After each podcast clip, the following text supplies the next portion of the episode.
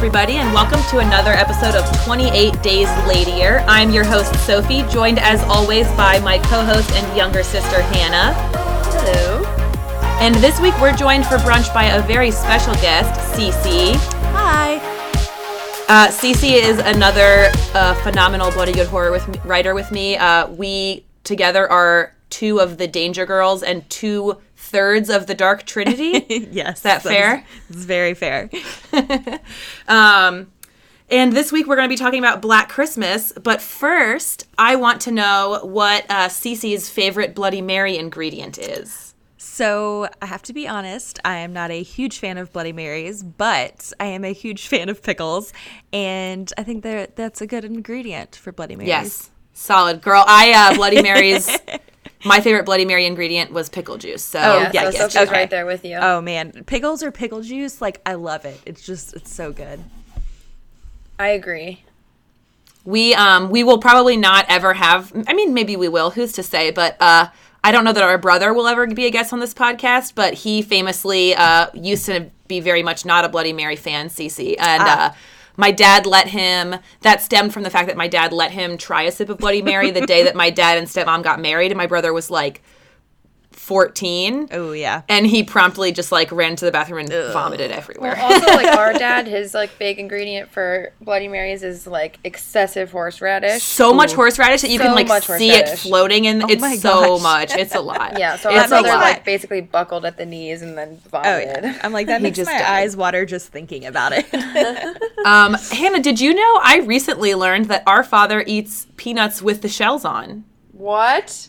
Yeah. So I didn't eat peanuts as a kid, and I never knew this. Cece, have you ever met anyone that eats peanuts with the shells? um, no, I definitely I have eat not. sunflowers with the shells on. yeah, I feel like a lot of. I've heard of people doing that. Yeah. Uh, I Dad didn't said even something know about that they were this. shells. I thought it was all at one seed. Yeah, all part of the seed. Uh, I someone said this about dad, and I was gobsmacked because I didn't eat peanuts growing up, so I guess I just never paid attention to how he did it.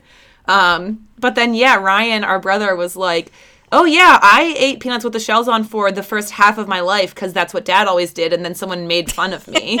Wow.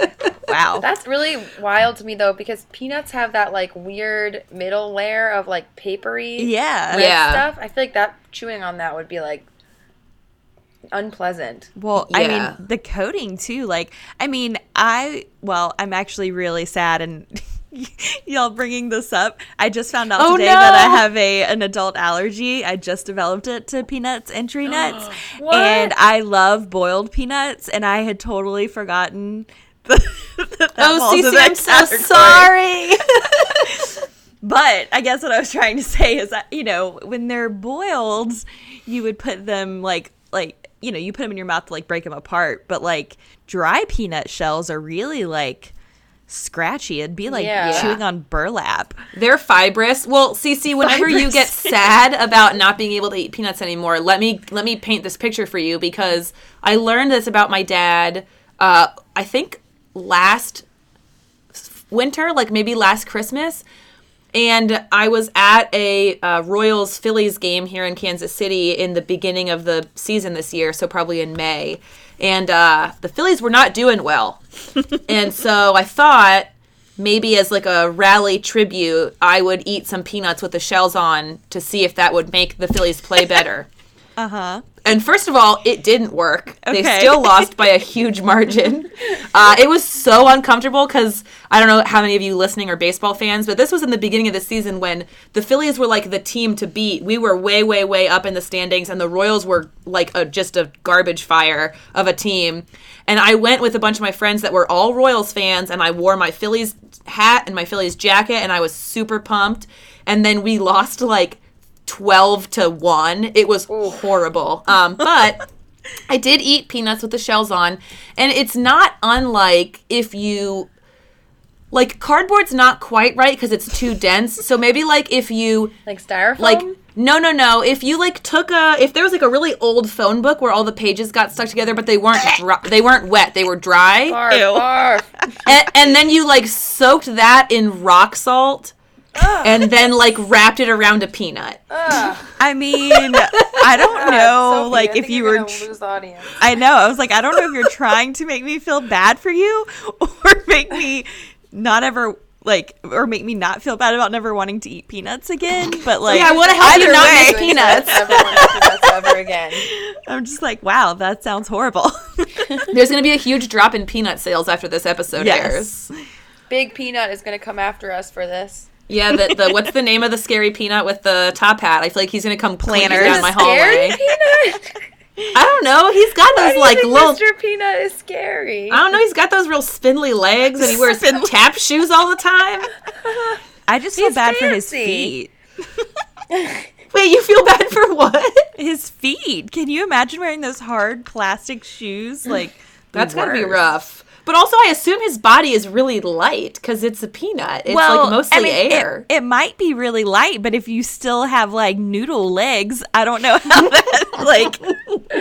There's a peanut mobile that drives around uh, Chicago. I've seen a couple times. Does it have the top hat on? No, it's just a peanut on wheels.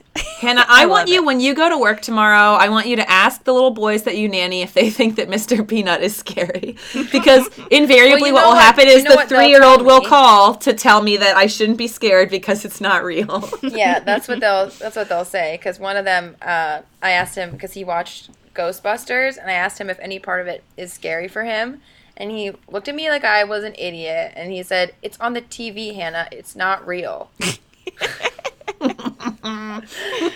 and then later he told me I should watch a different show um, on Amazon because it's cartoon, so I would know for sure it wasn't real. Like he was basically like, "You'll know this one's not real, so you it won't offend your delicate sensibilities, you dumbass." uh, I love that kid so much; it's not even funny. um, Well, I but learned, uh, I learned today that apparently over the weekend he told his parents he's in uh, preschool, but he told his parents that he's been kissing someone at school, oh lord, Ooh. and we don't know who he's been kissing. I mean, hopefully, whoever he's been kissing is, uh, like consent's not the right word because they're three, but like Right. also wants to kiss him. Yeah. well, I always tell okay him he has it. to ask people before he kisses them or hugs them. That is true. Like, actually, oh, what a great segue to tell this story, which I never thought I would tell on a podcast. So I was, uh, when we were in Chicago for the Bloody Good Horror meetup, uh, I went to work with Hannah on Friday, and we took the boys to the, uh, what park? Wicker? No, Wicker Humboldt. Humboldt Park. Humboldt Park Lagoon to go to the beach.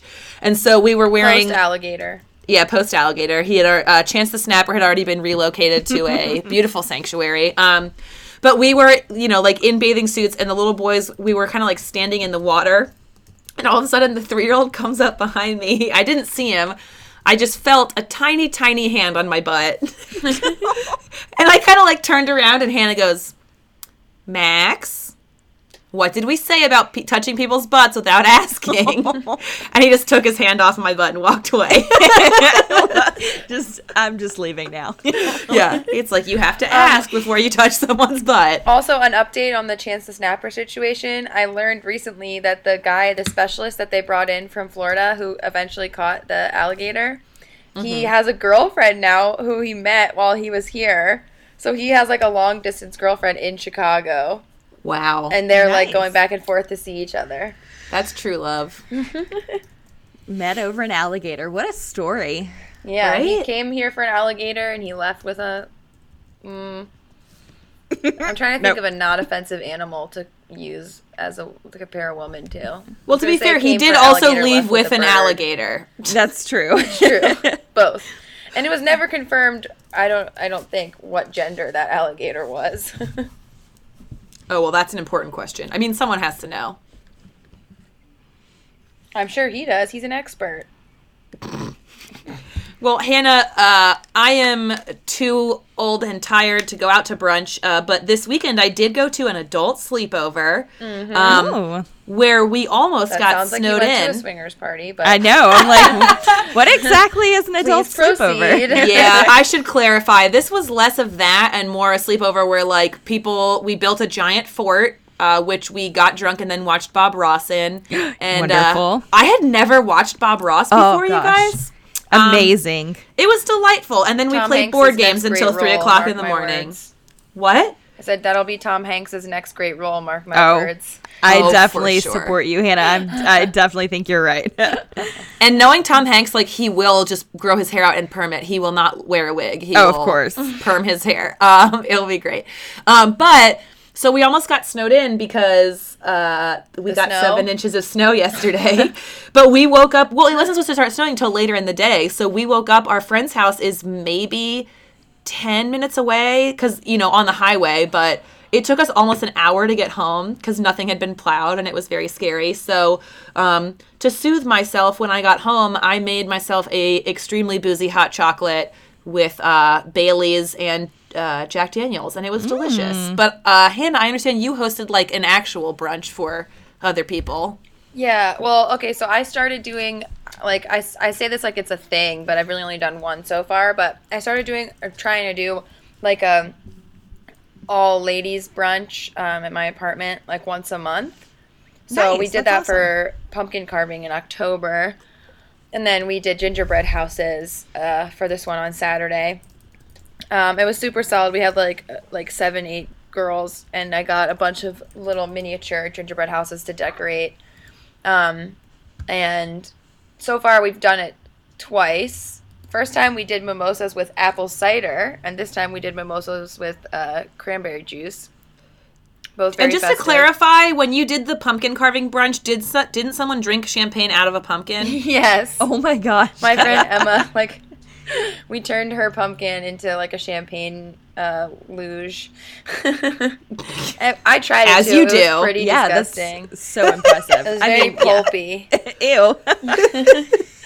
um, yeah, so this time um, I we had a pretty good uh, pretty good amount of like food and then my one my one friend who's a, a girlfriend of one of my roommates, she was like so hungover. She had like blacked out the night before. So she was drinking Pedialyte out of her champagne flute and just like trying to stay with us. It was pretty good. oh good. gosh I uh I broke I bought these little gingerbread men and I broke mine when I was trying to get it out of the container so then I just used some red icing creatively around it and turned my gingerbread house into a murder scene. Quick thinking, I like it. Yes, and my other friend uh, she said that hers hers was a brothel. but it was good. I, f- I find that I've only done two so far, but both times a bunch of the girls texted afterwards and just said like how fun it was or how good it felt just to kind of be around that energy. So I feel like it's something I want to keep trying to do. Yeah, I like that idea. I want to Mm-hmm. start doing that. especially after like the night before. I live with three men, so it's a lot of dude energy. And like the night before, one of my roommates had friends over, and we were talking about the Kanye West music video "Fade," which I think Sophie is at least familiar with. Cece, do you know that video? No. Um, oh, Cece, you gotta watch it. It's gotta watch famously it. not sexual, according to my sister, who made my entire family watch it on Christmas Day a couple years ago. Oh, wow. Spoiler alert: It's very sexual. So there's a so the the actress who is the main. It's mostly just a woman dancing, um, Teyana Taylor, and at the end, her and her husband Iman Shumpert are like, um, in the shower, like basically making like a softcore porn, and he used to play for the Cavs for a number of years, uh, and he just got picked up by the Nets because he was like a free agent, which is a different like team that my favorite basketball players on. And my one roommate was talking about him and how like he's not doing anything. And I was like, "Oh, actually, he just got picked up by the Nets, so he's to go join like my man and play for the Nets." And out of the four men in the room that were with me, all four of them were like, "Are you sure?" Like that can't be right. And I was like, uh, "Absolutely, I read it yesterday." And one of them was like, "We should Google it." And I, I just sat there and watched them as they all pulled out their phones and all Googled it and then all got quiet because I was like, yep. So I was right. I was right then. like I was great. like, no one Great. wanted to tell you you were right. Yeah, nobody wanted to like draw attention to it. Everybody wanted to ask me if I was sure, but nobody wanted to Oh, tell of me that I was right. Mm-hmm. Which is sort of a beautiful segue uh, into the movies that we're going to talk about. oh yeah. So, just in time for Christmas, we've decided to do a very special uh, and and quick sort of series and retrospective on the Black Christmas series in general, so that we can talk about the new one. Um, so, to start off, let's begin with the original Black Christmas, which came out in 1974 and was directed by Bob Clark, who did A Christmas Story. Yeah, and also wow. Porky's. What? Oh yeah. yeah! And Baby Geniuses. Wow, he really had a career. He did he did some stuff. Um, so Black Christmas involves a the original involves a, a sorority house. Uh, it's shot in Canada, and they are receiving these kind of obscene phone calls. And then, in concert with that, members of the sorority start being murdered and or going missing. At the same time, this is happening. Um, our main character, whose name is Jess, uh, is has gotten pregnant and when she tells her boyfriend she sort of nonchalantly tells him you know i'm pregnant i'm not ready to have a baby we're going to have an abortion. He does not handle that news well so that plot is sort of playing out while we have this horror movie slasher going on. And then in the background we have um, women and girls in the town where the school is located going missing and being murdered. And so we sort of have these three storylines running parallel to each other. Um, so, uh, Cece, I know you have not seen this movie yet, so we will uh, probably spoil some of it for you, but you should still watch it because it's Yes. delightful. I, I was Um, gonna say I feel bad uh, just as a horror fan that I've never seen the original, and then I definitely have not seen the re- the first remake either. Oh, never watch the Never first watch remake. it. It's Never. Do yourself Okay, a good. favor and Yeah. pretend like you don't even know it exists. Right. Block it from your memory. also, So, I think Sophie and I only just watched the original for the first time like last year. Yeah, we watched the original, followed immediately by the 2006 remake, and it was very bad. But yeah, we yeah. just we watched it together, and we just saw it within the last year or two. okay. Um, but I would recommend, you know, if you have like some downtime around the holidays, it's a great it's a great watch. It's not that long. Um, According And- to IMDb, it's uh, Steve Martin's favorite movie. Wow. that's Okay. that's amazing, and I have a lot of questions. Yeah. Um, so Hannah, why don't you tell me? You know, you kind of covered wh- where, when, and where we watched this, but sort of let me know what you think about the original Black Christmas. Um, well, I love it, and I loved it the first time that we watched it too. So I was actually like really excited to to watch it again. Um, I find it to be like actually scary, which I don't find a lot of like older horror movies. Like they could be amazing, but a lot of times they're not actually scaring me. Um, and a lot of the the way that they do a lot of like POV shots of this like guy inside the house watching the girls, and um, they also do a lot of like shadows in the backgrounds of scenes, so that you it kind of like implies he's there. Um, I like really like the way that that built builds like tension, and it makes me feel scared, like someone is standing behind me. Um, So there's a, a lot of stuff like that in this movie that I really love, and then the actual phone calls themselves I find to be very disturbing because they're just super weird and uncomfortable. And I read that they like Gross. gross, yeah, and that they like cut a bunch of different uh, voices and things together on some of them too. So it's like the actual like frequency of it doesn't make sense either, which also I feel like really like gets under your skin when you're hearing it. Um, but I was a little disappointed, um, only because when I was reading about it, because I love it, and I was like, oh, I can't believe I never read like the IMDb trivia. Um, and one of the things that I love about it is like this uh, alternate storyline with Jess um, and how they handle her deciding that she wants an abortion, especially when her boyfriend like doesn't support her, and she's basically like, the thing is though, is it's not up to you. Um, but I was disappointed because I read that at a interview in like 2014, um, or maybe it was earlier than that because I think he died at some point. But the director said that um, that he never meant for that to be like a feminist statement. He just wanted their some they needed something to talk about. That's super interesting. I I sort of wonder Like he literally ha- said like it's just something for them to talk about in between the girls getting murdered. I guess, but even if that's true, like the way that that, that those conversations unfold seems so uh, super intentional. So like they have, because I wrote down some of the dialogue. You know, Yeah. we have um, when he first when she tells her boyfriend Peter that she's pregnant and that she's going to have an abortion. He says, "You can't make a decision like that. You haven't even asked me." and she said i wasn't even going to tell you um, and then he gets angry and yells at her don't you ever consider anyone but yourself Yeah. um, and later it comes back At that around point, I just wrote in all caps, Peter is the worst. yeah, Peter's terrible. But it's fascinating because then when it comes back around, it's like he has decided basically like they get in a fight, he has a piano recital. It's very important. How dare she bring up her pregnancy when his piano recital is coming up? Um and then like he shows up at her house and says like I'm going to drop out of the conservatory and like give up all my dreams so we can get married and she's like I don't I didn't ask you to do that and also I don't want to get married and he's like and his response is okay what about the baby?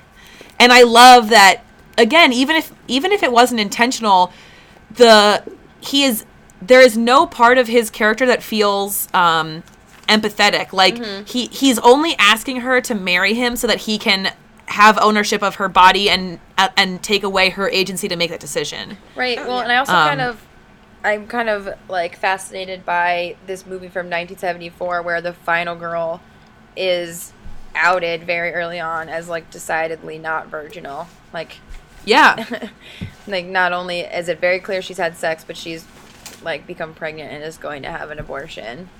And and Cece, I feel like you'll love this. I know you haven't seen the movie, but when when he sort of offers like as his terrible olive branch, and he's like, "Oh, I'll just quit school and we can get married and like whatever," and she basically says to him, you know, um, "Do you remember when we first met each other and you told me all about how you wanted to be a concert pianist and you wanted to go to the conservatory and all your dreams?"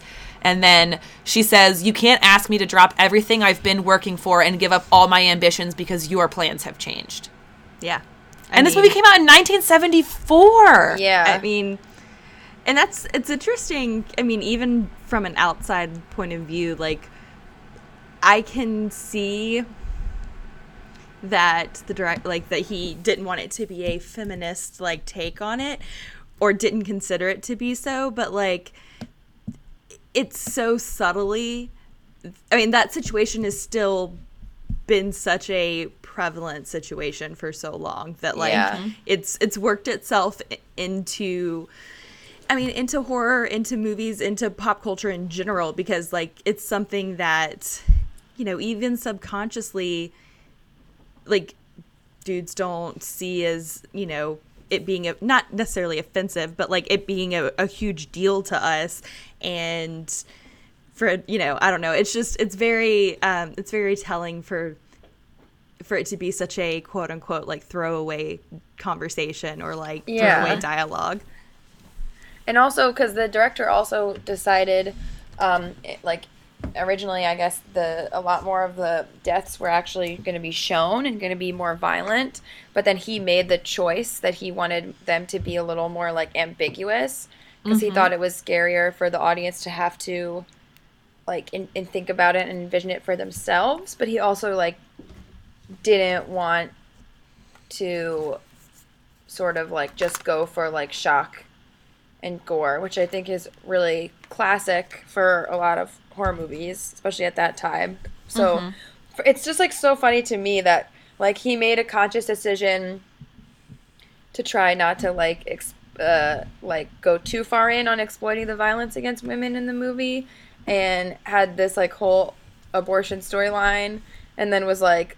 It's not a feminist movie. It's just a movie. yeah, and it's sort of fascinating because I, to me, him saying that he didn't mean for the abortion thing to be anything other than just dialogue to fill space feels sort of reminiscent of George Romero saying that like it doesn't matter that the lead character is black in Dawn of the Dead or mm-hmm. Night of the. Living Dead, where it's like, yeah, I guess so, but it just seems like there's so many other ways that could have been handled that would not. I mean, right, they're a couple. They could have talked about literally anything. yeah.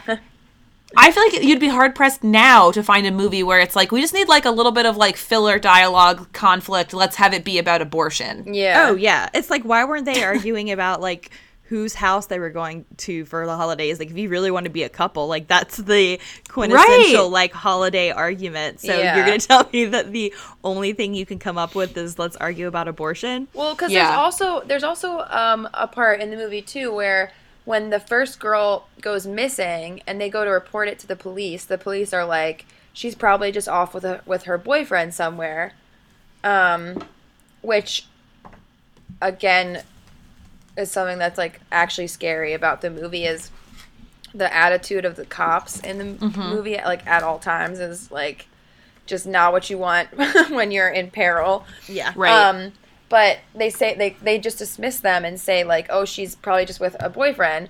So then they go and find her boyfriend to ask if she's with him, and when he realizes like he doesn't know where she is either and that she's missing, then he goes down to the police station and like yells at them to take it more seriously.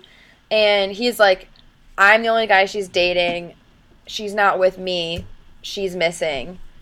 So, and he basically like yells at them for not taking it more seriously. So, and they like- believe him right away. and they believe him right away. So it's Mm-hmm. like, for well, for one thing, the fact that they have to have a man come and say Mm-hmm. like this is real, but that he also does sort of make a point to like yell at the cops for not taking it more seriously in the first place. It's another thing too that works really well, like from a feminist perspective, and it's just so crazy to me. Like, there's so many aspects of this movie that just feel like so well done and like I really appreciate it as a female viewer and so it's kind of like oh yeah it's just a bummer that at the end of the day he was like that's not what I was going for Yeah, well, but that's that's what I'm saying though. Is there's there's so much in this movie that is that feels overtly. It's really hard to believe that he had no intention of doing that. And I mean, I guess even if he didn't mean to, it's kind of amazing that all this stuff ends up playing out the way it does. Because one of the other things I wrote down. Um, is we had so when Jess eventually goes to the police because now several people are missing and they keep getting these creepy phone calls um and she goes to the cops and um, what the cop says to her is i don't know when we can get a man on it it's probably just one of your little boyfriends playing a joke. Yeah. and i sort of love the idea that like this isn't a real priority until we can assign a male police officer to look at it. And Yeah. we don't want to like waste the resources on you. Um, and we sort of have like i said this parallel storyline where there's women and girls from town that are going missing. So there's a 13 year old girl that goes missing and her mother goes to the police to report it and they don't listen to her and she you know and and i sort of that sort of happens in the same moment that you were talking about hannah where then the boyfriend shows up to report um Yeah. claire his girlfriend is missing. And it's interesting to see this mother sort of saying you know my 13 year old daughter never came home from band practice. It is now dark out. She's been she's late by several hours. She never does this. She's 13 and they sort of blow her off and then this boyfriend comes in and is like my girlfriend is missing and they take him right into an office to sort of talk about um, what's going on. Yeah well Um, and when they when they first go to report Claire missing her dad who's like religious is with them and when they say she's probably just off like they literally say she's probably just shacking up with a guy. Yeah. And he said the dad says i like that's honestly worse yeah he basically is like just if it makes you feel better and she's and he's like yeah it doesn't make me feel better. he's like better. i'd rather her be dead than like Um, Oh my god. be out having sex And that's right after a scene where the dad goes into his daughter's room and there are all these posters on the wall. Like one is an old lady like sitting in her rocker and then it's a progression of photographs where at the end she's like flipping you off and then there's another poster that's a peace and it sign says that's like express thyself underneath yeah. and then there's another one that's like a circle of flowers and inside of it there's a woman presumably laying on her back with her legs straight and together and then a guy laying on top of her with his legs out making a peace sign.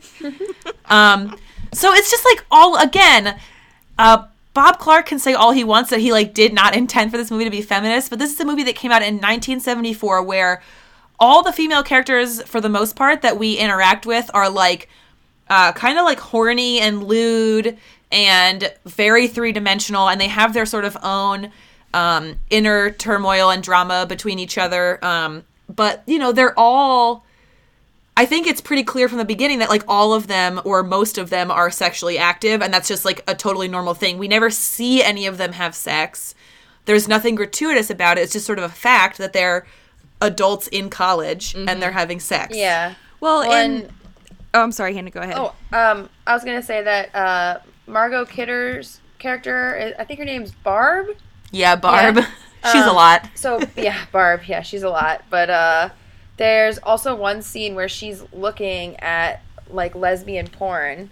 Like Mm-hmm. she has like a like a nature magazine or something, but when she puts it down, you can see that she's looking at like a centerfold, like a naked woman. Yeah. Um, and so I read that they were also actually like originally they had a much more like they had a more prevalent storyline of her character being um, either like well just like queer in some way.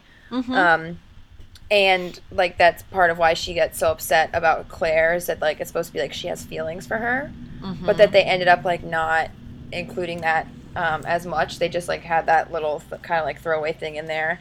They have that plus they have the thing at the beginning where she kind of like confronts the creepy guy on the phone and then someone makes a joke about her having like they wouldn't have known what to say to the guy and that she has a fast tongue and she goes like fastest tongue in the Oh, in yeah. town or whatever and like flicks her tongue at her Yeah. in like a super suggestive way.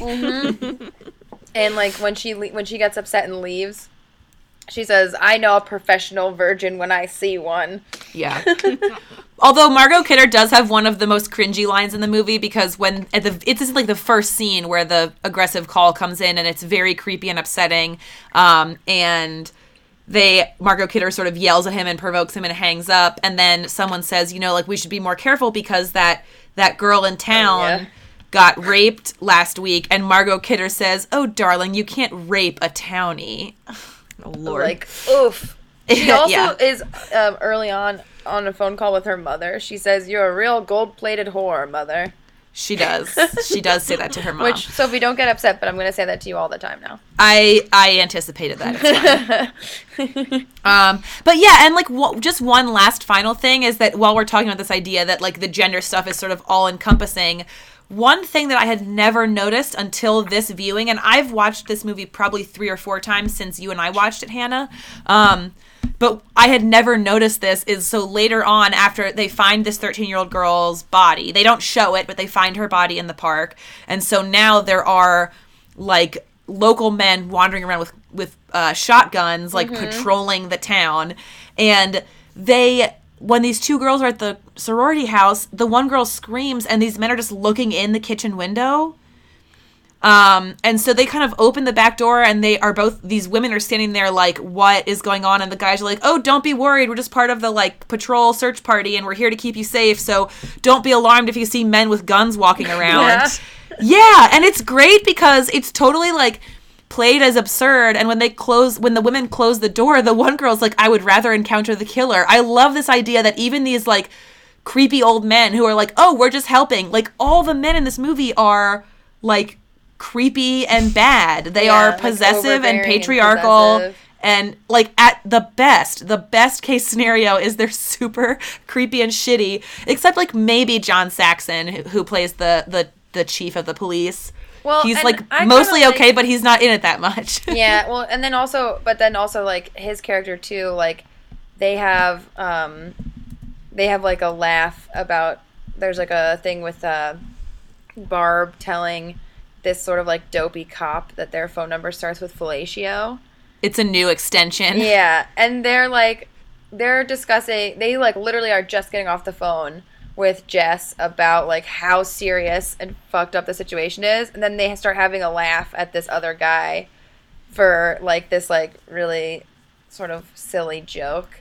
So even then it's like they're still not really taking it that seriously. Right, But right. I kind of like uh maybe just cuz he's not even in it that much, but I don't mind um Claire's boyfriend cuz he's pretty he seems pretty nice. you just like his fur coat yeah, and which I read was actually his coat.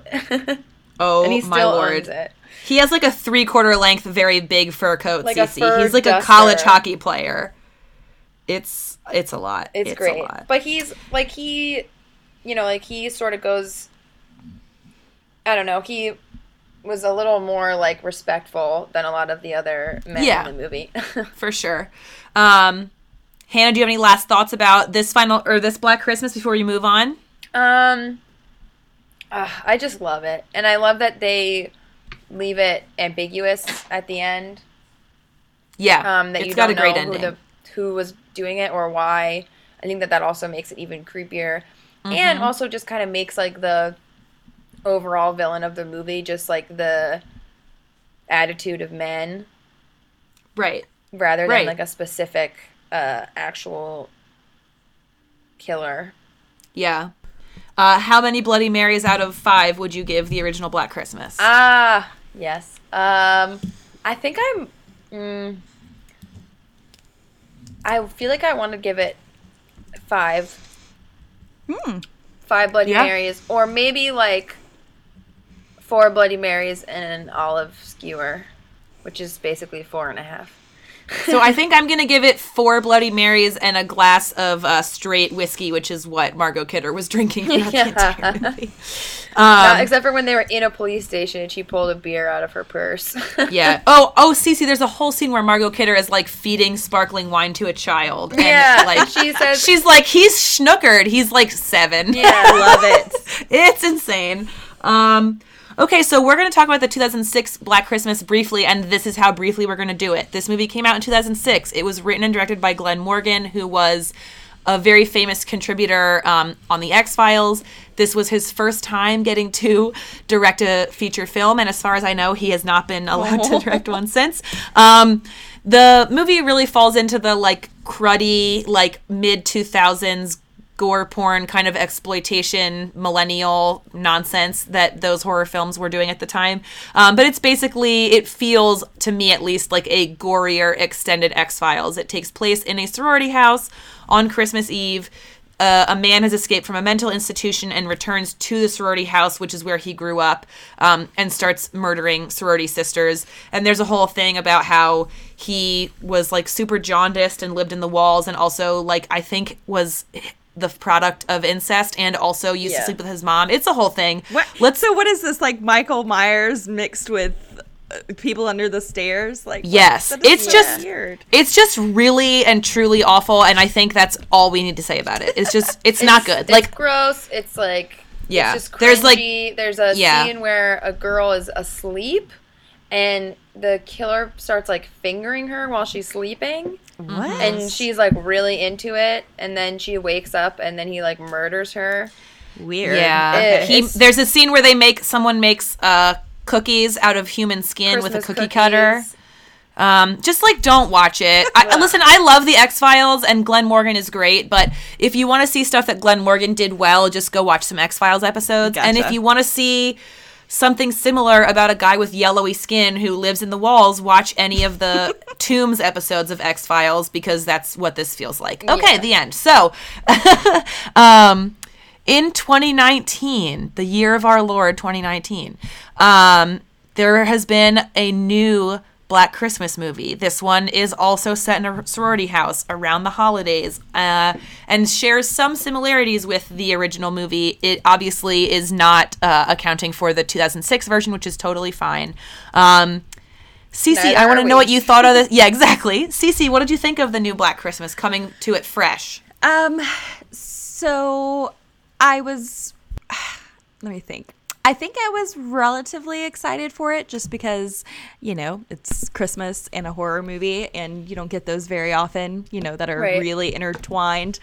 Um, so I went in wanting to really like this movie, and I still really love it. I really enjoyed it, but I will say that um at f- well, I I think that the heavy-handedness of like uh, of the message of the movie really resonated with me because obviously like I have I can relate to many of those things and I was getting so angry and so riled up while watching this movie that I think I gave myself a headache. So that aside, I think that there were things that this movie does really, really well.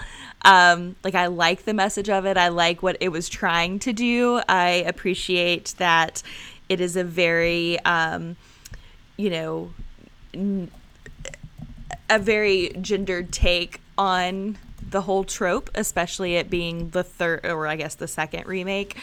Um, there are things that I think it could do better, and it's not necessarily that it was bad. It was just that like I don't know, it kind of like fell flat in some spots for me. So like I'm interested to see what y'all think like when we really start talking about it because I left like being really like invigorated and being like, all right, yes, like I want to go like fuck some shit up, but um but as a movie like I kind of wanted like there to be some like real I guess hearing y'all talk about the original and how like everything was kind of like alluded to. I mean, this movie is PG thirteen, so I I guess I shouldn't have expected like straight up gore. And I appreciated that like the blood we get, we do find out has you know is black, and it's like this like gunk as opposed to like actual blood, so they get away with like spewing it more. Um, but at the same time, I'm like, I really needed like if this is a movie about like stepping up and like taking up space and like being here, like I really the one scene we get where that happens wasn't enough for me.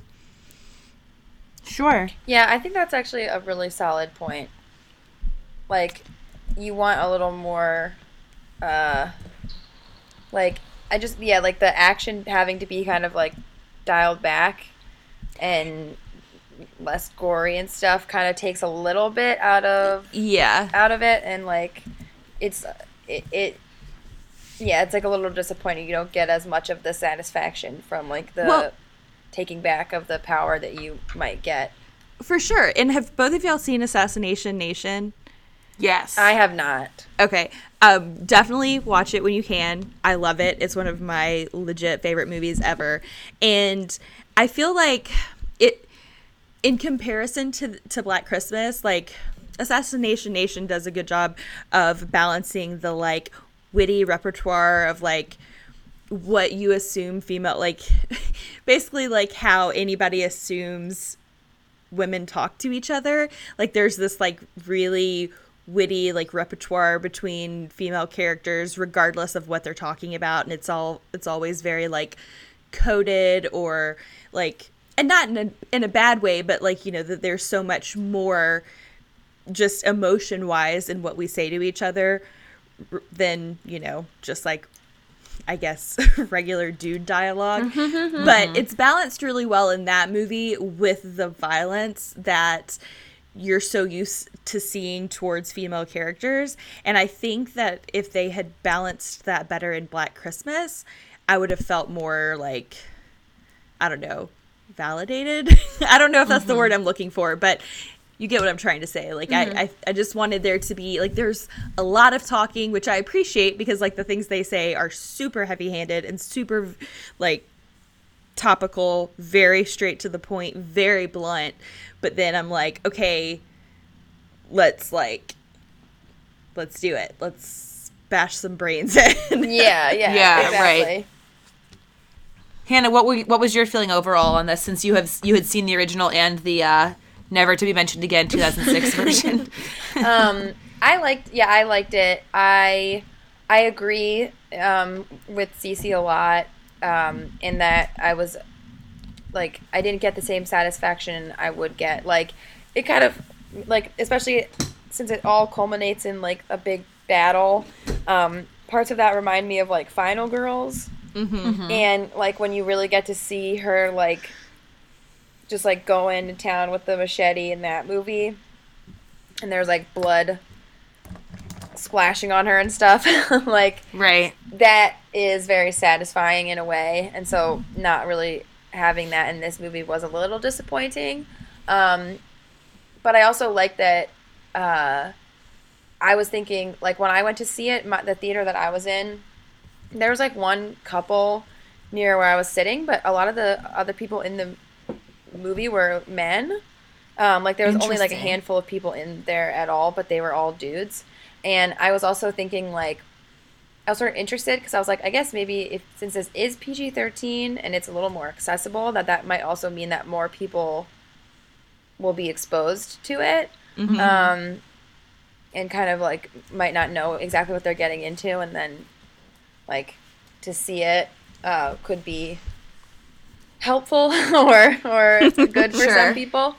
Um, but I liked uh, like all throughout. I was kind of like enjoying it, and then I, but I was kind of like, oh, I need a little more from this movie, um, just because it is also in a lot of ways like a very straightforward slasher. Yeah. Um, but and the whole time too was funny because I every time there was like an actually like good male character, I was like, I'm scared that any of the like guys who seem like nice guys are gonna turn out to be bad guys at the end. Right. So I'm right. I'm glad that that didn't really happen, um, because I was like scared that it was just like I don't want it to be like you can't trust anyone. Right. Um, but I really did also like some of the lines that they used, uh, like when uh, Imogen Poots' character was asking the security guard uh, for help, um, and he said something about like she was saying she's getting threatening messages on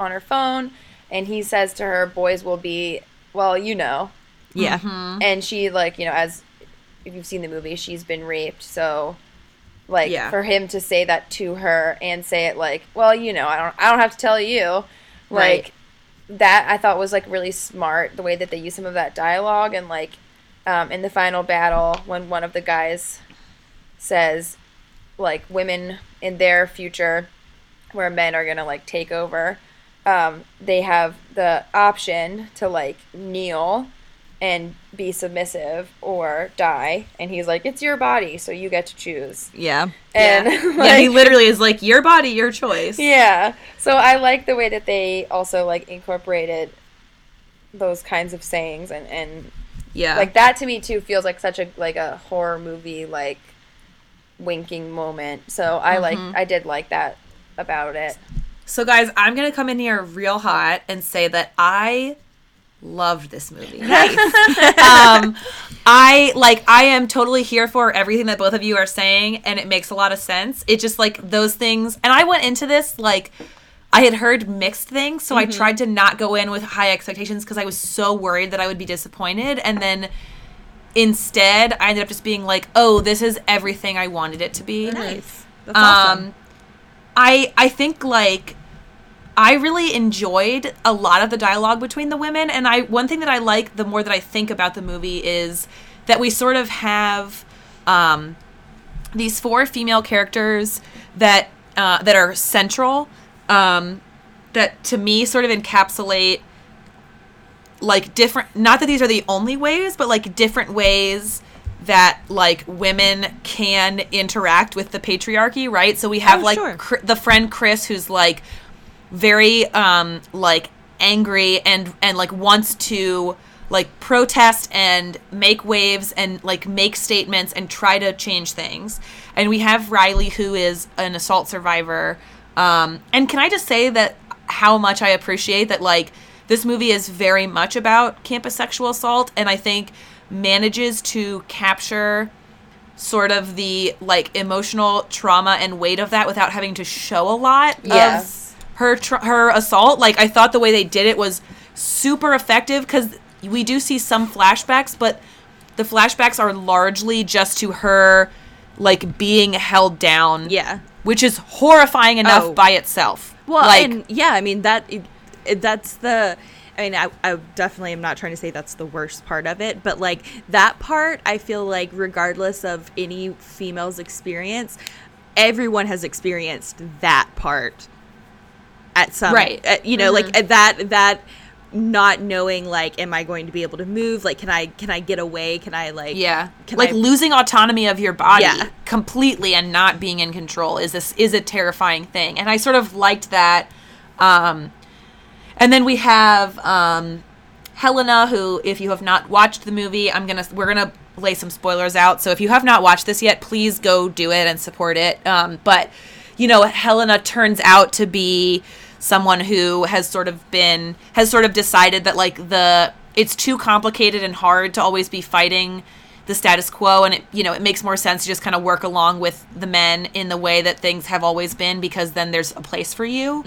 Um and then we have marty is that her name? I think the the the other friend. I mean there's jesse as well but i think her her character is a lot less Yeah. uh, fully drawn i think. But so marty is um has a boyfriend that she's super close with but they bicker a lot and that sort of becomes a a, um, a plot point. But I really liked that we had these four women who are interacting with men generally, like capital M men, and also the men in their lives in super different ways, and that like none of those are the right or wrong way to do it.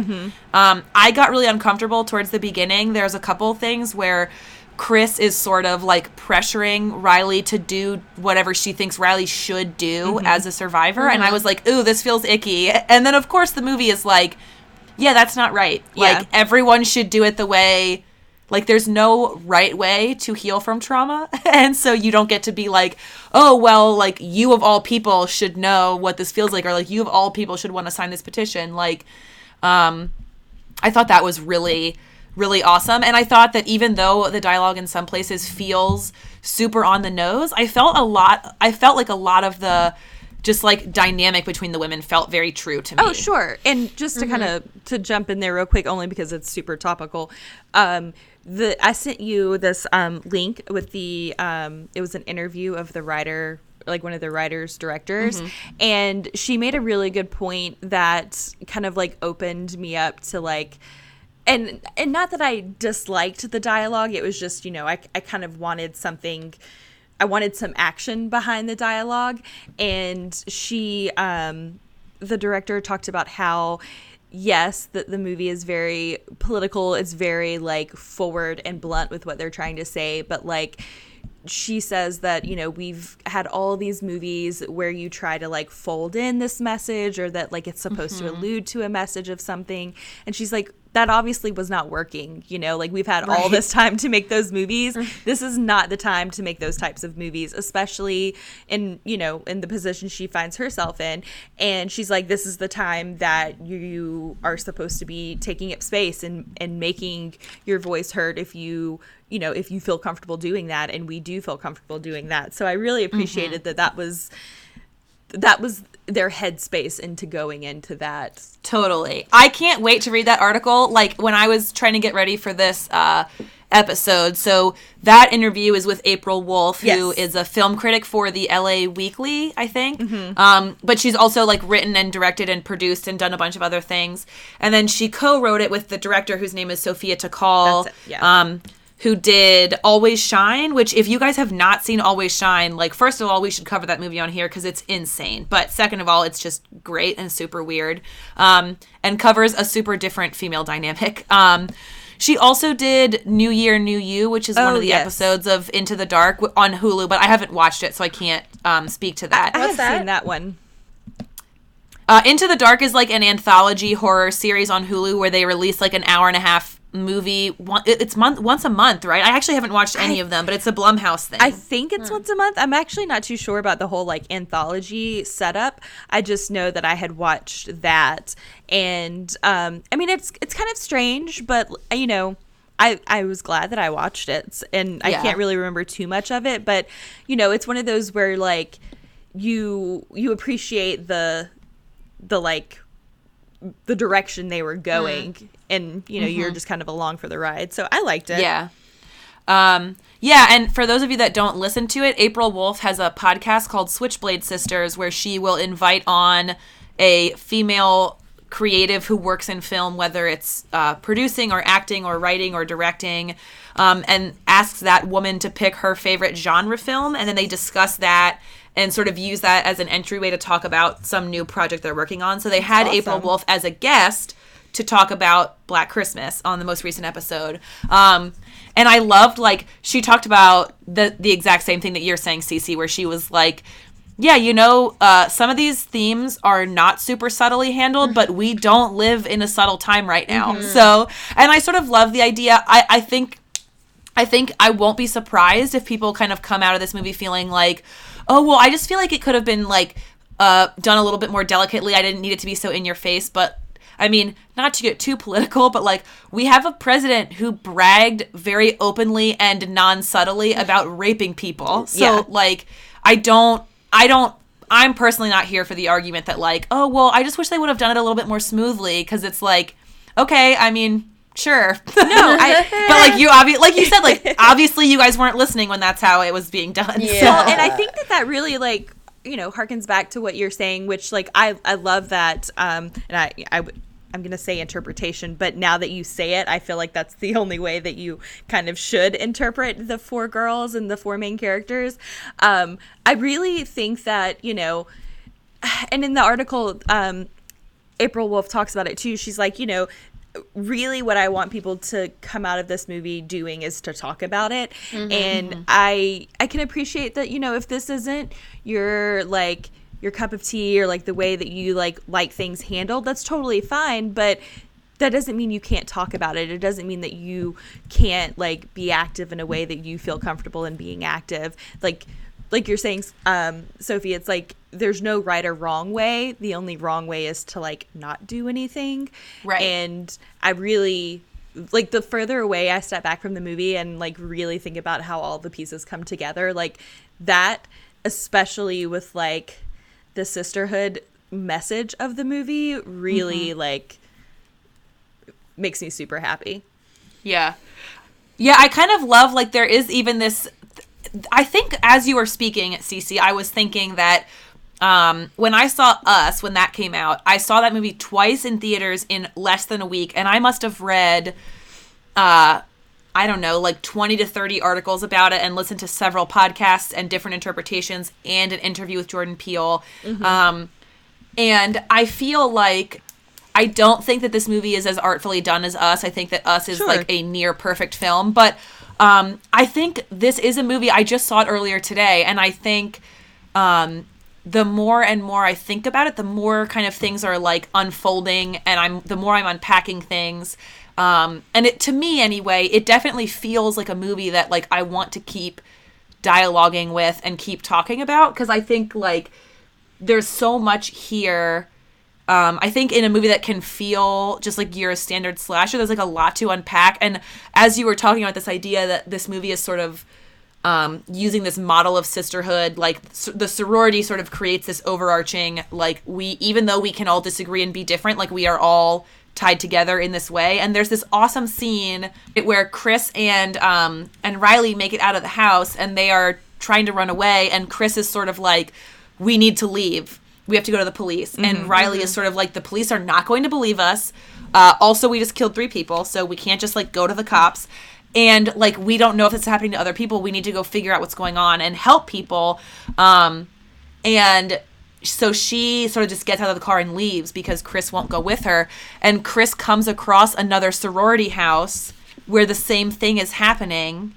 And all these women that like she doesn't really know except because they're all in Greek life come and get in her car and they go to help Riley. And I sort of love this like I love because I'm sure that you have had this experience. Like when you are a woman, you will sometimes see something that just or hear something that just doesn't feel right, and mm-hmm. you Yeah. feel like you need to check in to make sure that people are safe. And I loved that like it when she drives by this house. There's nothing overtly bad happening. It's just a sorority house with a cop car outside.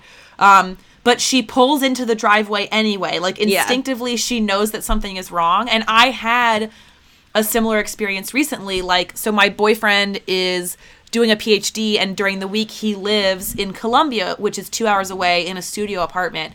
And I was with him at his apartment a couple weeks ago, and we were like laying in bed, um, taking a nap and watching TV, and I heard someone yelling and I could hear this man screaming, like very aggressively screaming. Yikes. And I couldn't really make out what was happening, but I I did hear him like once or twice say the word bitch and I was like, "Okay, I got to do something." yeah. And like got out of bed and like poked my head outside and there's a guy like yelling at his girlfriend and I kind of like turned to my boyfriend and I'm like, "I don't know what to do, like but we need to do something." And then campus security pulled up and was like, "We're going to handle it." Um but I turned to my boyfriend and I was like, if I was like, listen, if you ever hear a man yelling at a woman, you need to intervene. Yeah. Like you and he and he was like I didn't hear her like other otherwise I would have. I don't like throw him under the bus, but like, but I think like as women we're more primed to listen to that, right? Yeah. Like as soon as I heard a man yelling, I started listening super hard. Yeah. Whereas I think his response was like, "Oh boy, like this is a lot. Let's just uh like not. Let's not." Well, you I know. mean, but I think that that like that also really reinforces this whole the whole point of this movie too, or like the point that this particular remake is trying to get at is like we even see at the beginning of the movie like there's a really like tongue-in-cheek discussion about how like the professor is you know like oh there's nothing inherently female or you know th- there's no inherent like masculine or female or feminine way to write. And he like reads this um this passage and he's like asking and i think um he calls out riley uh, out of like the entire class and is like well you know who like if you had to guess like who who wrote this or like what the author was trying to say. And basically she says that like she thinks um women the writer excuse me is saying that the women feel more like with their or you know kind of react more with their intuition whereas men use their head more. And it's kind of like taken as like a underhanded like comment about women. And the mm-hmm. teacher is like oh well you know how would you feel if i told you it was a female writer? And you know we find hmm. out that it is a female writer. And so the whole point of this movie is like how you know the more feminine aspects of a person is like the intuition and how like you know you it's about feeling things and it's about how like you just kind of know when something's wrong. And there's multiple times where this kind of thought process comes into um, kind of comes into play. And i think that that's really interesting because especially as a woman like growing up like and i also love that they use this in the movie but like when you're walking home alone you carry your keys in your hand or you make mm-hmm. sure that you're like okay text me when you get home or okay you know so and so didn't text me or so and so left or okay they're drunk so i need to go check on them which like these are all things that happen in the movie and there's no like real plot like plot motivation to make that happen except that it's just a thing that like girls do because we're mm-hmm. Raised to be that way. And guys don't inherently think oh someone's yelling or oh someone's following me. I should probably think that they might hurt me. And that's Yeah. There's most actually- often Um, have you ever heard uh, the comedian Guy Branum has a joke about how sometimes when he's walking, if he's walking uh, behind like a woman in there and she's alone, um, he'll just like pretend to answer the phone or start singing. He's like that way she can know like immediately that I'm gay and I am not a threat to her. Yeah, I like I I loved that opening sequence where or I guess it's not the very beginning, but yeah, it's it's essentially the very beginning of the movie where this girl is walking home from the library. Um, and I think the movie does a great job of just making that feel making something that I think a lot of um like cis men take for granted. Right. Just like walking to your car can be fucking terrifying. Yeah. And I mean, Um, I'm 33 years old and I still get paranoid walking like I still walk my dog with only one headphone in because I'm like, okay, well, I like I have a huge dog and I'm still like I got to make sure that I can hear Right. like who's around me. And my husband never thinks about that. Like it would never cross his mind. Right. Yeah, I when I studied abroad in South Africa when I was in college, and um, I, I'm a runner, and I wanted to find a place I could go running, and I asked the RA that was assigned to like the group of American students through my study abroad program, and he was uh, like a six foot five South African man who played rugby. Yeah. Um, and when I asked him like where I could go running, he told me this great place, and I sort of said to him, you know, would it be okay for me to take my headphones with me, or should I like leave them at my um, dorm and just sort of run so that I have like awareness of what's going on? And he was like, "Well, I run there all the time at night with headphones in." And I'm like, "Well, yeah, dude, but you're like six six and you play rugby, uh, and I'm not. so Yeah. we live different lives." Um, yeah, so there's that. One of the things that I really love about this movie uh, is, and I don't know if anyone noticed this, but I almost fell out of my seat. I got so excited. So there is an homage in this movie to You're Next. Oh, really? Did anyone catch it? I had ju- to be fair, I just watched You're Next like a month ago. Um, I mean, was it the deer head on the wall? no, I mean, but also that. The no, I did not. I thought Um, the there- Exorcist 2 thing with the uh, guy jumping out and strangling her. oh yeah, yeah, with the Christmas lights. right. Um, well, so when things like get when things go off in this movie, the first thing that happens is like someone starts shooting bow and arrows. Oh, yeah. uh, into the house, and which, if you have not seen You're Next, is how things pop off in that movie, and that in and of itself, you might be like, Sophie, that's a real stretch, but it's not just that. It's the fact that once the arrows start to come in, things get s- go into slow motion, which also happens in You're Next, and this like really thrumming bass comes in, and the same thing happens in this movie. Hmm. It's crazy, you guys. I almost fell out of my chair. I was so excited. Well, I like turned to Jeremy. I was like, "Oh my god!" I thought I of would- You're Next two because uh, the way that it uh, it like skims the first person, yeah, and the the girl in that movie gets like a skim wound too. Mm-hmm. I really liked um I and I'm always looking for, you know, weird symbolism or or subtleties, but I really appreciated that there's a conversation um like all the girls are kind of frustrated and a little like stressed and they're having this orphans dinner and they're standing there and they're trying to kind of like just chat about things and so like they're they're deciding to play this really random game of like okay name your you know favorite top 3 animals and you're like okay so then this um the I guess it's did you say your name is Marty? I think Jesse is the one who says the animals. Oh, Right? No, No, I- Marty no, No, Marty it Marty. is Marty. Yeah. It is Marty. Um, and Marty's the one who has a boyfriend, so th- it, actually the two things kind of happen simultaneously. But while this conversation's happening, um, Marty's like, "Well, I think she names an owl." Some I can't remember. A the- rabbit is a the rabbit, second one. Yes, and then the third one is an ant, and then um, Jesse's like, "Okay, well, the first one is like how you see yourself. The second one is how your friends see you." And then the third one is what you look for in friends. And so everyone's like, well, why did you pick ant? Like, that's really weird. Like, that's a really strange animal to like mm-hmm. find interesting.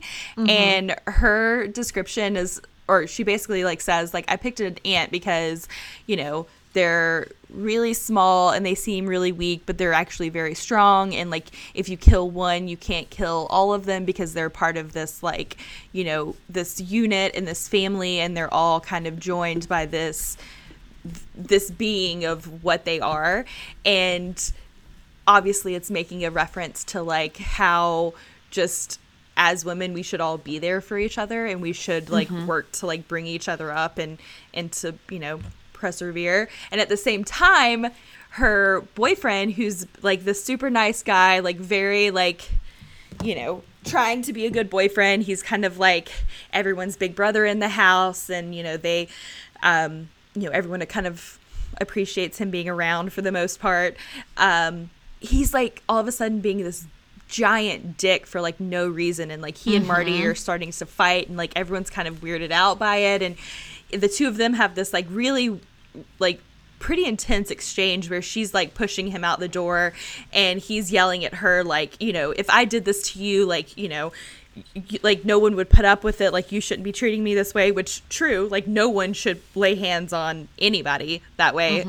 Um but later on we when the other prospective boyfriend shows up landon and they end up in the like fraternity house that you know where the founder is there's a like really intense whistle that's happening and Mm-hmm. it makes me think of a dog whistle and how a dog whistle is like only something Oh men can shit, hear Cece. and I was just like, what? Like, if that's what they were trying to go for, like, that was so clever. Because it kind of makes me think of um, uh, Lords of Salem, where, like, mm-hmm. women, like, this, they're, they play this song and only the women can hear it and the women go crazy. so, like, it's really, I was like, if that's really what they were going for like that was genius. And i love it because like all of the like quote unquote nice guys hear it and it's affecting them because they are of the mm-hmm. male gender.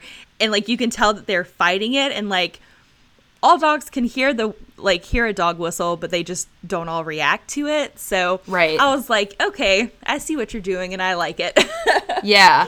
Well, so we're sort of getting into the the ending of the movie, and I want to ask you guys like what you thought of the ending. So the ending, uh, very differently than the original. The ending takes a very decidedly supernatural turn. Um, which, if I'm being totally honest, when it first happened, I was like, oh, I don't like this at all. And then it, basically as soon as I left the theater, I was like, oh, I, I do like this a lot. Um, and I have a lot of thoughts about it, but I want to know what you both thought of the the ending sort of taking a very like metaphysical, weird, like black magic kind of turn. uh do you want to go first hannah Um. No, you go. i was like well i needed a second to think about it um yeah, same. So, So- I was like, no, you go.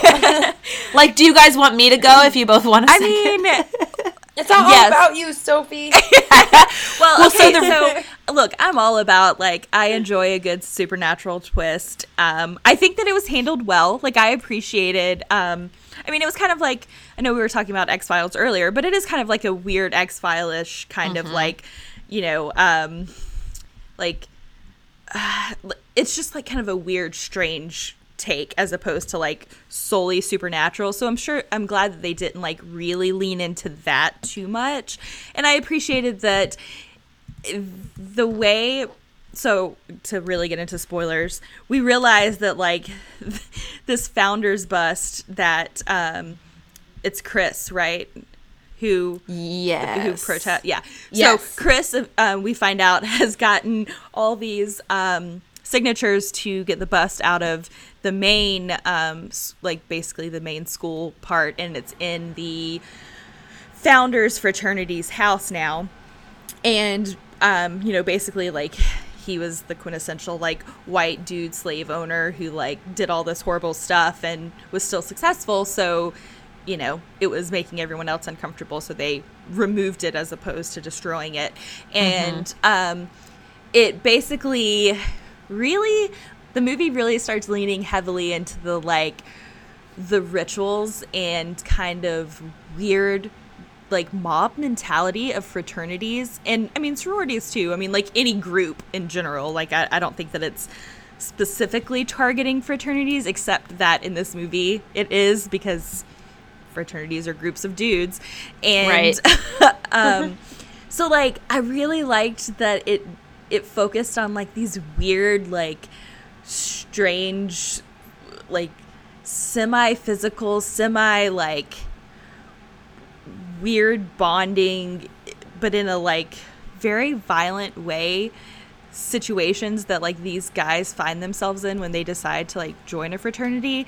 And you know mm-hmm. there's a lot of like leaning on the like secret societies of like the skulls and things that like all of these you know founders have founders of America have been a part of. And I liked it because it it it gave the whole like lineage of learned toxic masculinity somewhere to like start from.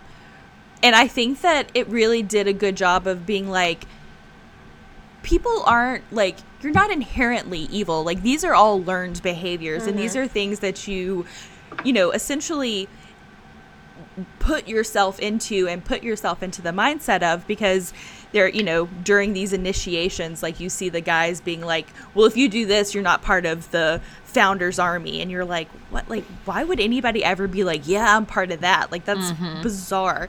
So i liked that. I thought that it was a cool way to handle it without being like you know i mean i know everything else is so blunt but like it is still a movie. Like you gotta have some like weird shit going on to like Sure. make I it actually, interesting.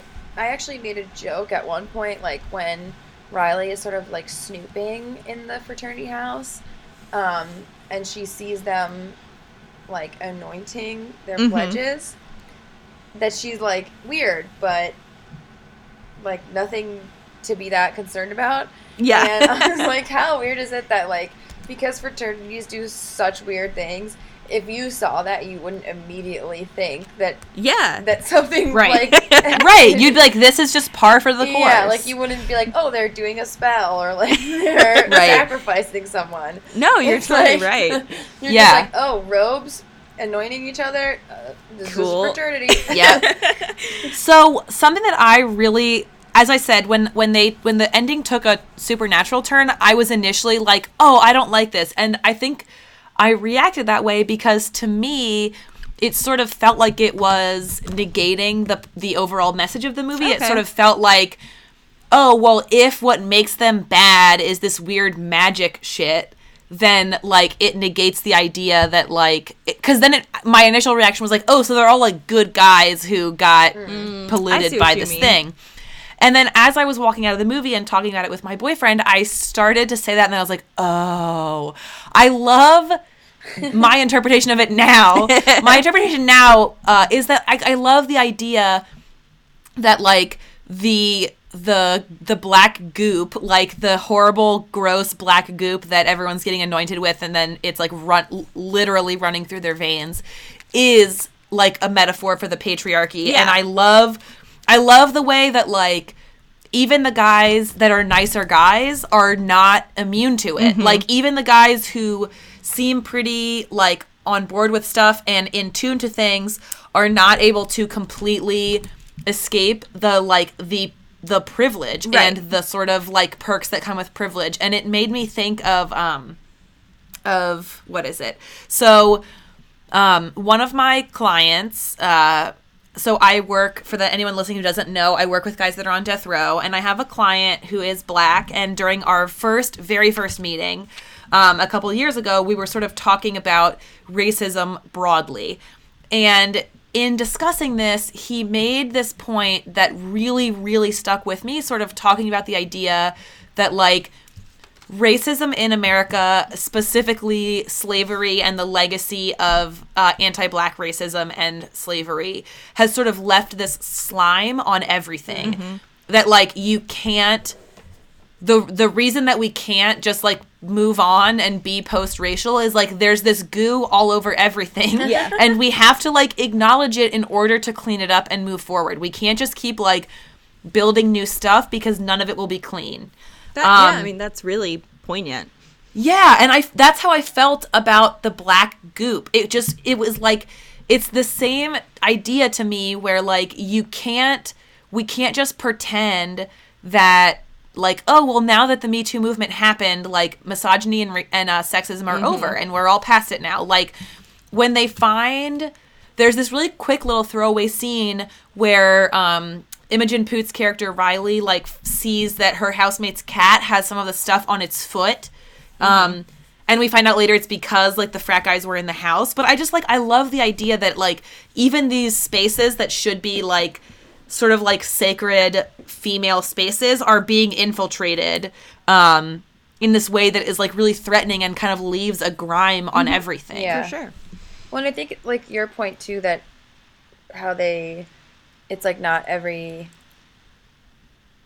Like there are some men in the movie who are presented to us as like more trustworthy and respectful men. One of whom is like the love interest for the main character. Um, and then like during the final battle, like before it happens, he gets like anointed, and um, but once the fight starts, his hand starts like shaking, and the one guy's like, "You good, bro?" Yeah. Um, and so it's like the. I, I think that that too is like a good representation that like. I think I mean I think that they were still making a point to be like he is a good guy. And like Yeah. but he even he isn't like immune to that.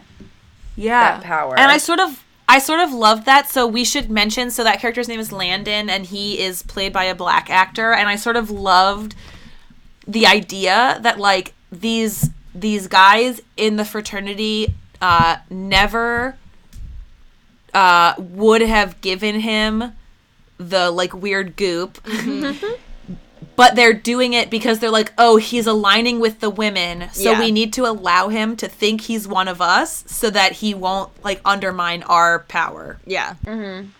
which feels like a super poignant way to handle that. Um, Which and I where mean, you know, they like they only let him they only let him join because like because obviously typically within the framework of this movie and just life in general like white men who are in power are like not super thrilled to give their power to anyone who is not another white man. But i like the idea that they're like we will let you be one of us if it stops you from joining with other people who are under us. Yeah. Well, and I mean, I think that you know, to to back up your point, like there's a scene where it's Riley and Landon kind of looking at each other, and you like, and the the rest of the fraternity is like burning down, and it's kind of like you're, you know, you don't get the the typical final girl setup because you have the final like sisterhood, but also you have a black man who is this ally and how you know women and people of and people of color or just minorities in general ha, you know like we're all part of the same the same group and like that's that's where we need to be aligning. So i think mm-hmm. that you know to really to really cement what you're saying like yeah the guys in the fraternity will allow Landon to be part of the fraternity but only because they don't want him joining the other side. And if he joins the fraternity they can still like technically have control of him. Right. Um yeah, no, that's super crazy. What and one of the things that I really like, I listened to the Switchblade Sisters episode with April Wolfe and the movie that she picks as her genre past genre film to talk about is Prince of Darkness by John Car- the John Carpenter film and they're sort of talking about the idea of Lovecraftian horror and I love I think this is definitely like a bigger thing than we have time to talk about, but she sort of frames Black Christmas as, as being Lovecraftian in its own way, right? And she sort of says, she says, okay, in a typical Lovecraft movie or story, you get a main character who is faced with the idea that you know it's it's a human being who thinks that humans are all important and then that is challenged when there's an understanding that there is something else that is bigger that you don't understand and she's like our movie is kind of lovecraftian in that it challenges the idea that like men are like the all important center of things Yeah. and and should have the power and i just thought that that like really blew my fucking mind i just really love the idea that like in some in some experiences it might be equally horrifying to realize that like you're not the most important and good person in the world as it might be to find out that like there are monsters oh yeah like cthulhu is real and also uh male privilege is a super real thing yeah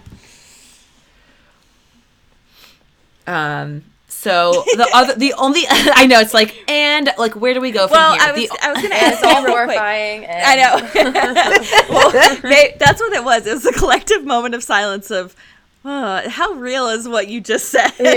yeah woof i'm not gonna edit that out we're leaving that no, in. that's totally fine. um, well, so I just want to ask both of y'all real quick, like, what did you feel, or how did you feel about the like, basically the like climax of the movie where you really get this like this confrontation between the sorority and the fraternity? Um, well, I personally like um, will admit that uh, it, I cried. um, in particular, just like the during the like the final battle, um, the person who like at this point has been like revealed to be the guy who assaulted Riley's character. Um, he, during the final battle, when everything's going down, he is like on top of her, and she, it, it sort of like flashes back and forth between him on top of her and then um, her pushing him off and like killing him. Yeah. um and like just seeing that and the way that they the way that they cut that together like made me actually emotional. Oh yeah. um yeah it's really powerful. yeah. So yeah like i felt like that that um was just really triumphant to me mm-hmm. and i kind of I couldn't have said it better myself. Yeah. I mean, yeah that the way they I mean, like we kind of talked about before, like the way they, um, the way that like all this melee is happening around her, and like she sees, you know, all of her sisters not only like from her sorority, but also just like her fellow women being like, you know, pushed to the edge, or and some of them are getting beat up while they're trying to beat up these dudes. Um, but like to see her like care so much about them while at the same time like fighting this like internal battle of like you know her not wanting it to happen again but her kind of feeling you know like struggling with the like feeling powerless while also trying to really like push through that was super heavy and a mm-hmm. really intense moment to like have you know it, it was a the microcosm of what she was experiencing happening in this huge scene was really intense. So I totally agree with you, Hannah. Yeah, it's just there is something so beautiful about that final scene, especially because, you know, at first it seems like she's on her own and they're going to kill her because she's alone, right? And then all these other women come in and it feels like, okay, she's not alone anymore. She she's going to be okay. And we see the tide start to turn and the women start start losing. They they're not, you know, like we're sort of seeing one by one, one these women are are being overpowered by the each man that they're fighting. Um and it it fe- starts to feel very hopeless. Like okay, well, we're not strong enough alone, but we're not strong enough together. And I sort of liked the idea uh, that like the way that they were able to gain control was by smashing the big goop bust. Like Yeah. within this current system, Goop bust. like women, just women fighting like individual dudes, even if we're together, isn't enough because the problem is still that the system is broken, right? Yeah. Like the system is still still set up in such a way that we like that we will not be like believed and not be able to have power. And I love this idea that like like you said Hannah, the way that they edit that scene where she is sort of very very physically back in the same yeah. position that she was and she's able to sort of you know like this time very clearly like so that it's very clear that we're not like victim victim blaming her like now she's strong enough she was roofied last time like Yeah. This time she is physically capable of sort of like turning the tables in that situation. I found that incredibly emotional Well, and really effective. And you know, uh, there was a moment where I got really angry because I thought what was what was about to happen was going to happen. Like, isn't the whole reason that she kind of like is able to overpower him is because Landon like hits him with something? Or like there's a there's a moment where like where Landon comes in and I was like if he saves her hmm. I'm going to be so mad. But he doesn't. It's like either he either I, I can't remember what happens but there's a moment where something transpires and landon's a part of it but it's only really to like enable her to like really I, I- don't know a better way to like vocalize it but like it, it just helps to enable her to like get up and to like really like get an Right. upper hand it's not that he's coming in to save the day or that like because he's there everything's okay um so i appreciated that like it the focus never turned from her and that it was still a like it was still a partnership rather than like her needing to be saved or that you know because i was like if he saves her and then all of a sudden it's like well there's good guys out there it's like yeah we get it like that's not that's Right, not yeah. That's not what this is about. Yeah. yeah so um I, I was really i mean I, I think that they did a great job with like handling all of those types of like i mean they I, they were women making a movie for women by women so i think that they really did an awesome job of like Yeah. noticing those types of things I agree with that. That it's a movie that, like watching it, um, I just felt very like seen, kind of. yeah yeah for sure um, all right great well does anyone have any final thoughts on black christmas before we wrap Um, my only final thought is when the one girl, uh, I think her name was Franny, maybe. She's the girl with the glasses. oh She, uh, oh she was great She was Yeah. great. When she when she got killed, um, and she was like looking for her cat all over, and then someone runs up behind her and strangles her. I wrote down in my notes that's why people shouldn't have cats. Oh, Um, I that just reminded me that I did have a very very dear male friend text me after watching this movie to ask if diva cups were a new thing. That's no way, because the person I saw it with asked me what that was. Oh, Yeah, and I got to like explain to him what a diva cup is and that they are in fact not new. Uh, diva cups are great. So, Yes. so Cece, out of five, how many Bloody Marys would you give this movie? Uh, definitely four and like two pickles. oh, great, phenomenal. Hannah, I what love how about you? quickly you you're you're getting into our arbitrary rating Oh, yes. system. Yeah, I'm a Hannah, it's not arbitrary. It's scientifically proven. It's been validated. I think I would give it uh probably like three stars but with a beer back. So basically four stars. so no Bloody Marys at all is what you're saying? What did I say? No, you said three stars with a beer Where back. am I? What's happening? I meant, Hannah, what podcast are you on? three three Bloody Marys with a beer back. You're on like your drunken astronomer podcast. You're like three stars and a beer back. I see it in the sky. Someone's going to die. I'm going to give this movie uh, four straight whiskeys because I thought it was great, and I think that Margot Kidder would approve. nice. nice. um, so Hannah, I believe you have our in ladier news. Yes. So I'm not sure if you guys have you been following or aware of at all uh, Gabrielle Union being fired from America's Got Talent.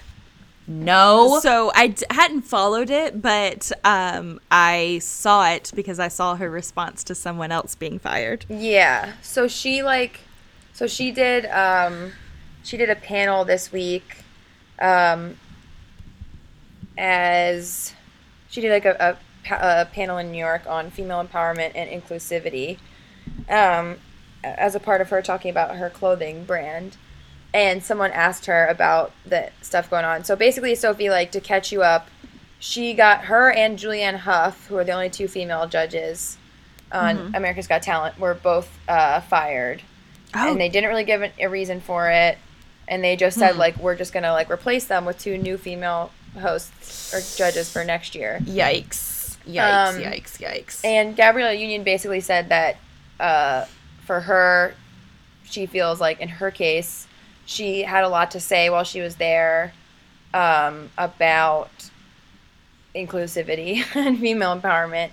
Um, and there was a few times where she reported uh, men who worked at the show for making like inappropriate comments and um, specifically said that like her and Julianne Hough would often receive a lot of notes about like their uh, appearance, not their performance. Good lord. Um, and that really bothered her, and so she kind of feels like she got fired because she was being like too loud, basically. Mm-hmm. Um, so I just the article that I was reading um, is what she said when she was asked about it at this uh, panel. So I figured I would just share with you her uh, with you what what her quote was. Um, yeah, please do. because so she said um don't be the happy negro that does the biding of the status quo because you're afraid. Don't allow them to call you angry when someone else is called passionate. It's terrifying and there's a solid chance you'll lose your job. I speak from experience. Do your best because cooper- corporations want global dollars. Do your best to try to hold the door open and hold others responsible. Yeah, I'm asking you to do the impossible. I'm fully aware that job loss is on the table, but if you're not doing it, nobody is. Um, and then she said, sorry, I have to scroll down to the rest of it. Um, she said, "How many checks do I need? This financial freedom, there, this financial freedom is really shackles masquerading as zeros in my bank account. There are a lot of people who are only interested in filling their own plate, but I can't enjoy my food if everyone else is starving." Hmm. Well said. Well said. Although I think it's important to note that like not everyone has multiple zeros in their bank account. That may not be an option for everyone. True. But I appreciate what she's trying to say. Yeah. yeah.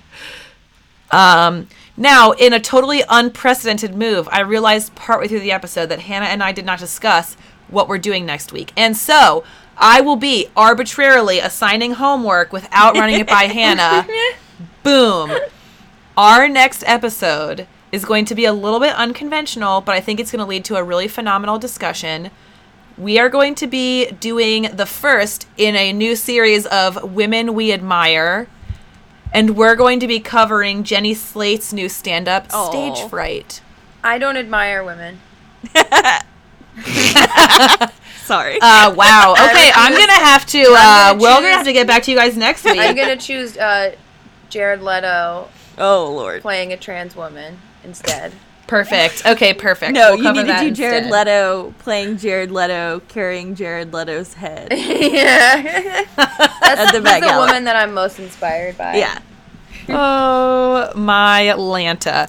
Um, well, before we go, Cece, do you have anything that you want to plug, or do you ha- want to tell people where they can find you on the internet? Um, You can find me on the internet, um, mostly on Twitter at Calls in the Night. Um, I am also on the uh, BGH Bloody Good Horror main podcast.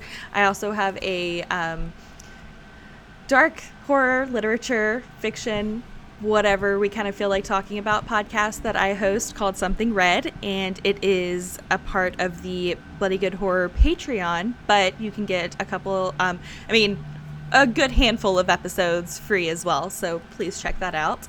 And you should, because they're great. Thank you. And um, I'm also over at um, a great website by our wonderful friend Valeska. It is Anatomy of a Scream. And um, I contribute to the Grimm magazine, which is through Anatomy of the Scream. So, yeah, a couple of things to find me, check me out on there. Boom. Hannah, can people find you anywhere on the internet? No, that's why you Okay, cool. never asked me Move this on. before. Uh, so if you want to reach out to us at the podcast, you can email us at 28daysladier at gmail.com. We're also on Twitter at 28dayslady underscore ER. Uh, feel free to give us your feedback on Black Christmas, new and old. Uh, if you have hot takes about the 2006 version, I guess you can share those. Nope, uh, keep them to but, uh, yourself. Keep it to yourself. Not part yeah, just go ahead and keep those to yourself. So, uh, ladies, thanks for joining me. Yes, thank you. Clink. Clink. Amazing.